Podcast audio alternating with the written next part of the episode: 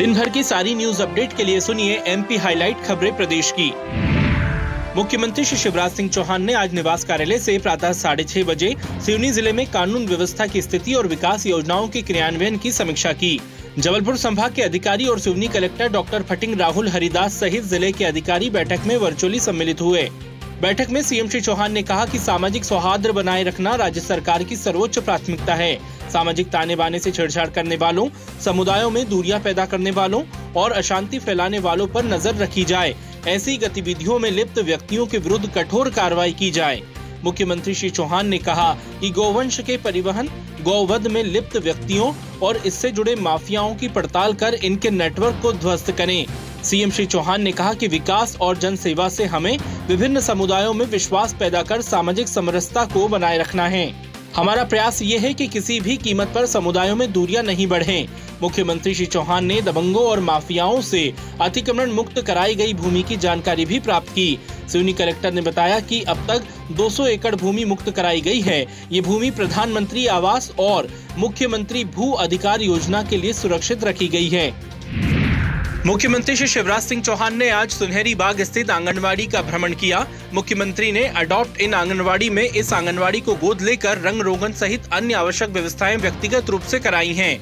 मुख्यमंत्री श्री चौहान ने आंगनवाड़ी में फर्श पर बैठकर बच्चों के साथ बातचीत की। उन्होंने बच्चों की दिनचर्या के बारे में जानकारी लेते हुए पूछा कि वे कितने बजे आंगनवाड़ी आते हैं, आंगनवाड़ी आना अच्छा लगता है या नहीं, भोजन में क्या क्या मिलता है और सबसे प्रिय व्यंजन क्या है। बच्चों ने बताया कि आंगनबाड़ी में उन्हें कढ़ी चावल, दाल चावल, खीर पूरी और हलवा अच्छा लगता है।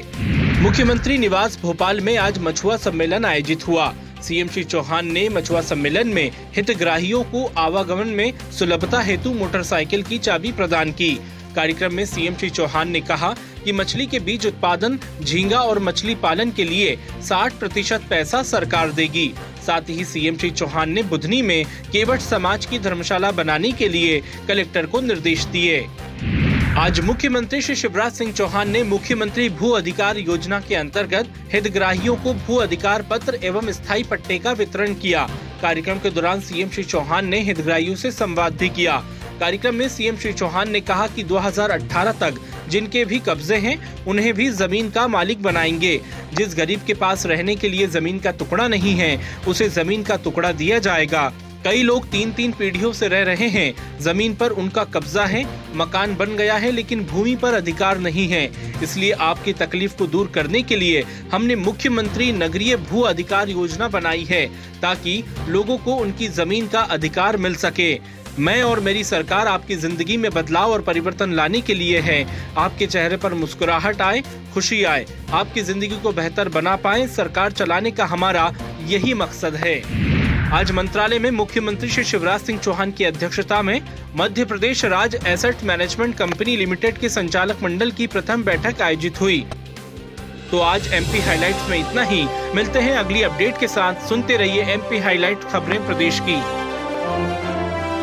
Música